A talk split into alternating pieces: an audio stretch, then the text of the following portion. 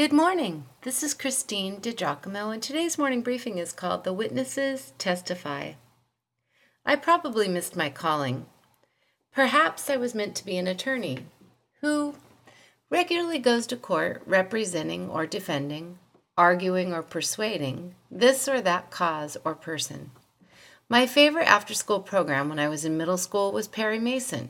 Yep, the old black and white one with Della and Paul. Then there was Matlock, L.A. Law, The Practice, and John Grisham novels that followed. Courtroom dramas have always captured and held my attention. But think of it the most intense part of the plot is when the witnesses reveal what they saw or heard. Why? Their testimonies have the power to set someone free or put them away for life.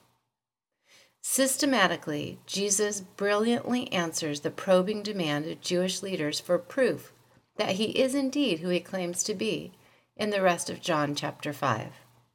Jesus comments about himself, then the testimony of the Father, John the Baptist, his miraculous works, and the scripture itself.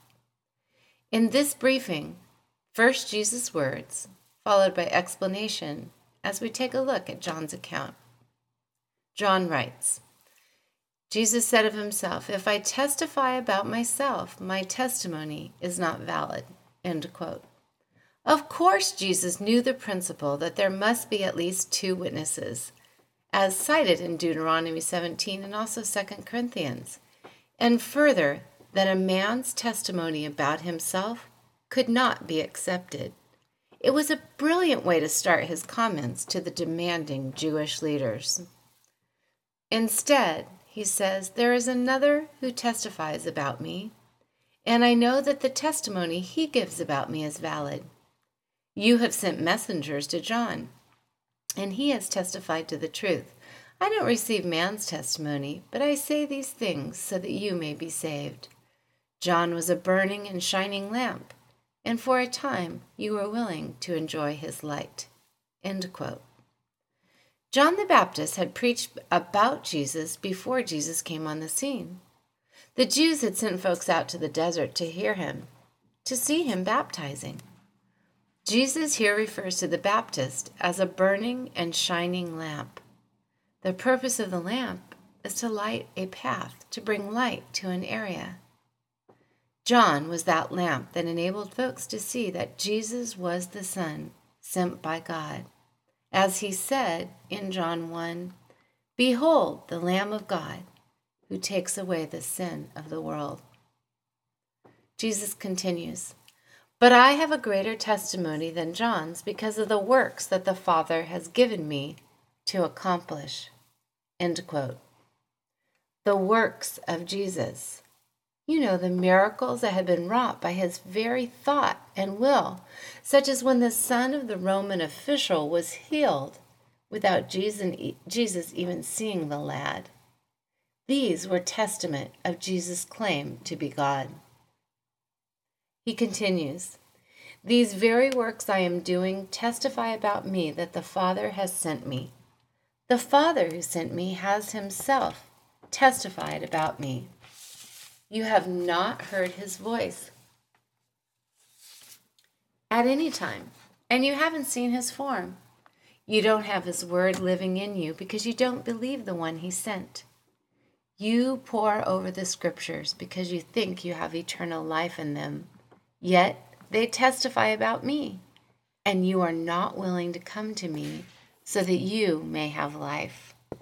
I do not accept glory from men, but I know you, that you have no love for God within you. I have come in my Father's name, yet you don't accept me. If someone else comes in his own name, you will accept him. How can you believe? While accepting glory from one another, you don't seek the glory that comes from the only God. Do not think that I will accuse you to the Father. End quote. The works came only from the hand and the bidding of God, as Jesus says here, who has testified about him. Heaven itself had opened when Jesus was baptized, as God the Father authenticated the sonship of Jesus, saying, This is my beloved Son, in whom I am well pleased. These are the words I long to hear one day when Jesus welcomes me home. Jesus continues, Your accuser is Moses, on whom you have set your hope. For if you believe Moses, you would believe me, because he wrote about me. But if you don't believe his writings, how will you believe my words? The Jews missed the testimony of God the Father, and they missed the written testimony that they practically worshiped. The very scriptures they revered and the law that they endeavored to uphold, every jot and every tittle, pointed to the Savior, to Jesus, and yet they were looking at their Messiah and they missed him. Too consumed with religion and religiosity, too caught up with what others would think, they did not really love God, and so they could not receive or accept his greatest offering of love to mankind, standing right in front of them.